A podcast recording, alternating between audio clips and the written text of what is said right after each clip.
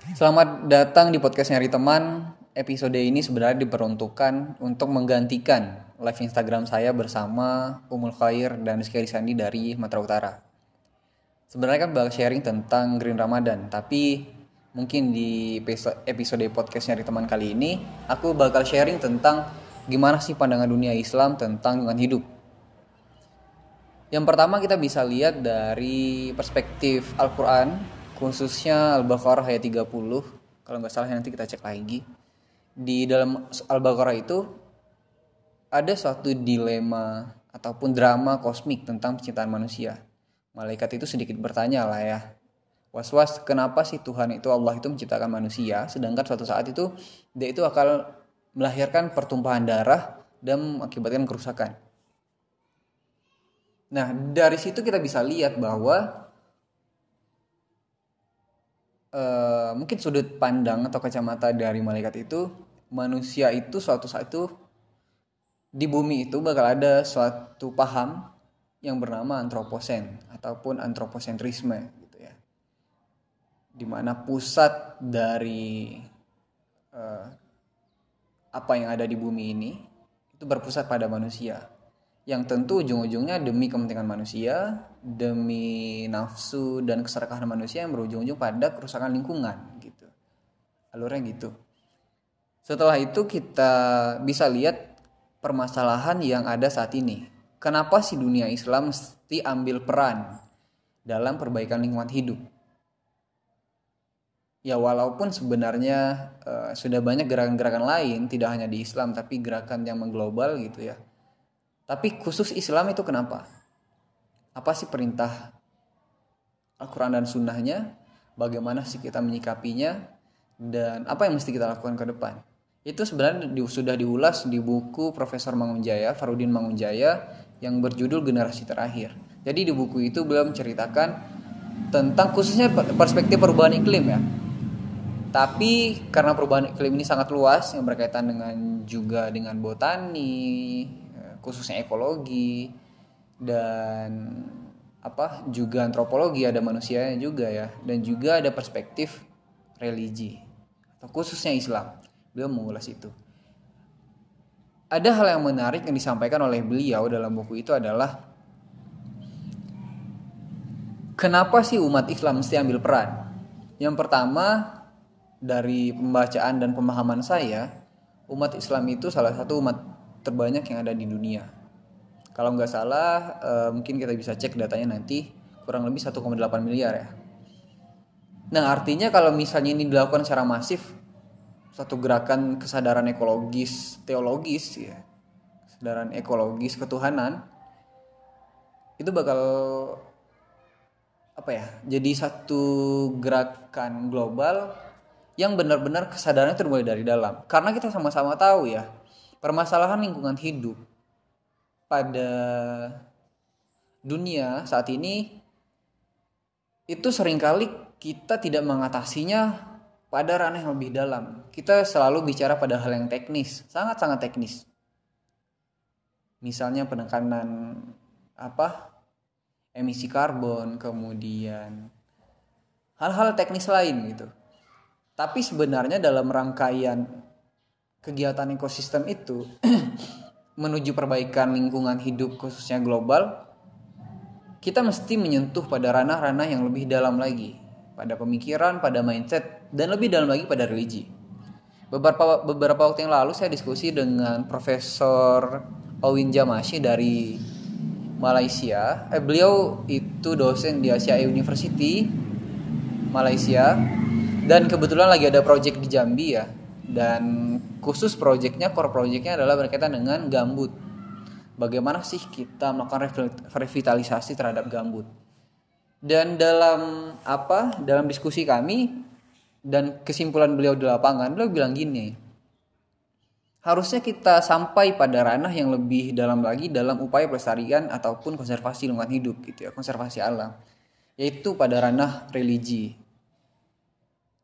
pernah nggak kita bayangkan kalau misalnya masyarakat itu melakukan sesuatu itu perspektifnya itu ketuhanan gitu ya tauhid gitu jadi orientasinya memang Tuhan orientasinya memang eh, apa apa yang diperintahkan oleh pencipta.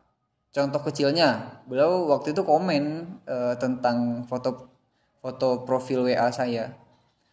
Jadi foto profil WA-mu kan lagi nanam bunga gitu kan ya. Nanam tumbuhan gitu. Coba misalnya gerakan masif semacam ini hadir di tengah-tengah masyarakat kita. Mereka mau melakukan suatu penanaman karena ya ini tugas keagamaan mereka. Ini mesti saya lakukan sebagai tanggung jawab saya terhadap Tuhan saya melakukan ini karena saya tidak ingin merusak alam. Saya, saya melakukan suatu gerakan sosial ekologis karena saya tidak ingin merusak alam. Karena mungkin saja eh, apa unsur-unsur biotik dan abiotik juga lagi bertasbih misalnya. Itu kan jauh pada ranah yang yang lebih radikal lagi, lebih dalam lagi dibanding dengan perspektif yang sangat teknis gitu ya. Itu diskusi saya dengan Prof Owinja masih. Nah, mungkin ke depan uh, apa teman-teman yang bergerak di perspektif lingkungan, bergerak di bidang lingkungan, ya kita, saya rasa semua kita bergerak di lingkungan ya, karena ya kalau misalnya jadi ibu-ibu rumah tangga ya kaitannya gak lingkungan ya, karena lingkungan itu ekologi misalnya kan berasal dari kata oikos, oikos itu kan adalah rumah ya, ya rumah itu ya apa yang terbentang di alam semesta kita ini itu rumah kita. Oikos bagi makhluk hidup. Jadi eko, ekologi itu oikos dan logos ya. Jadi ilmu yang berjari tentang rumah sebenarnya. Jadi apa saja yang ada di hadapan kita itu rumah kita sebenarnya. Nah, uh, itu tadi dari perspektif uh, Farudin, sorry Dokter Farudin dan juga Prof Owin Jamasi tentang kenapa sih kita mesti melakukan pendekatan konservasi berbasis teologis. Di Jakarta misalnya di di apa di di Istiqlal itu kan sekarang Istiqlal kita kenal dengan Eko Masjid gitu. Dan di Jawa ada satu pesantren namanya Eko Pesantren atau pesantren ekologi kalau nggak salah namanya Al Miskat gitu ya. Nah artinya memang dunia Islam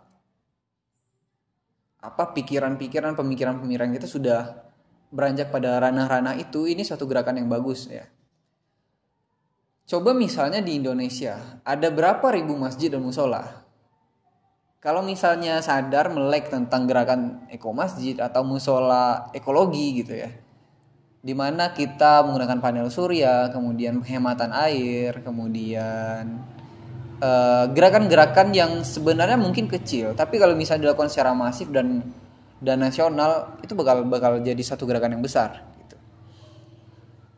begitu juga dengan ekop pesantren tadi ya atau pesantren ekologi. Memang kajian-kajian dari pesantren ekologi ini sudah apa sudah sudah baik ya. Terakhir ada buku yang berjudul fikih agraria. Uh, diskusi kawan-kawan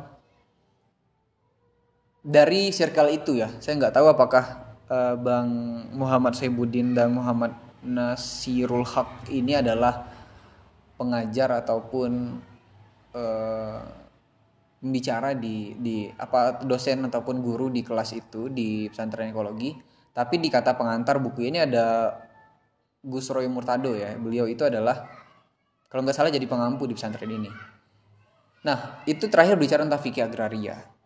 Itu juga menarik ya. Gimana sih perspektif agraria dalam kacamata Islam atau permasalahan agraria dari perspektif fikih gitu. Memang gerakan-gerakan keislaman kita mesti masuk pada seluruh lini, khususnya yang berkaitan dengan pembicaraan kita saat ini adalah green ya atau sustainability berkelanjutan.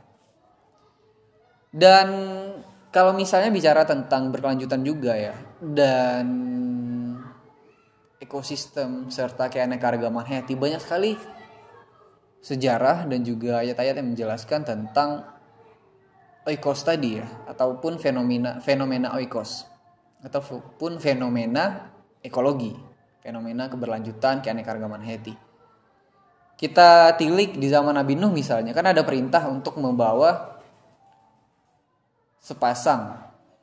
Nah, secara tidak sadar eh, sepasang hewan ya, sorry. Sepasang binatang gitu. Nah, dalam kapal beliau ketika banjir itu datang.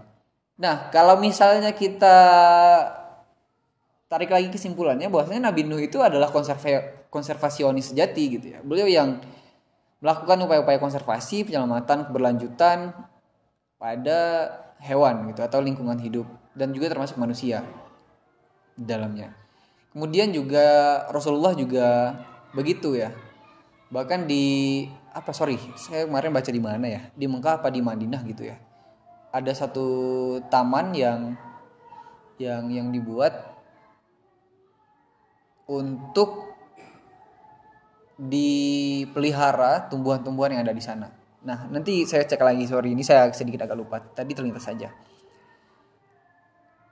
Tidak hanya itu dalam upaya ibadah mahdoh kita juga juga ada gitu. Misalnya dalam penggunaan air ketika wudhu. Itu kan kita disunahkan untuk berhemat gitu ya. Dan juga dalam Al-Quran juga disampaikan tentang makan gitu ya janganlah kita makan dan minum secara berlebih-lebihan kalau misalnya kesadaran semacam ini melek di hati hadir di benak-benak kaum muslimin ini satu gerakan yang keren sekali gitu ya artinya memang kita memang bicara pada tarof yang lebih jauh lagi yaitu tentang keberlanjutan manusia dan makhluk hidup yang lain Nah, kaitannya dengan Ramadan itu gimana sih? Nah, tadi kita bicara yang umum kan, uh, Islam dan lingkungan hidup, kemudian Ramadan. Dokter Mangunjaya juga pernah bilang gini, kalau misalnya ceramah-ceramah tentang sorry, kalau misalnya penceramah kita itu melek pada isu perubahan iklim ataupun ceramah ataupun muatan khutbah ceramah yang disampaikan kepada kaum muslimin itu berkaitan dengan lingkungan hidup khususnya perubahan iklim kita bisa menekan laju perubahan iklim. Karena kalau misalnya dalam satu minggu ya dan berapa ribu masjid yang melaksanakan sholat Jumat ada berapa ribu orang khatib yang bakal berbicara mungkin setengahnya misalnya setiap minggu ataupun 30% setengahnya bicara tentang perubahan iklim ini kan satu campaign yang sangat menarik gitu ya. Begitu juga di Ramadan kan.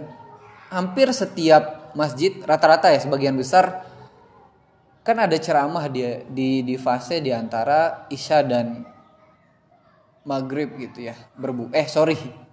Isya dan Tarawih gitu.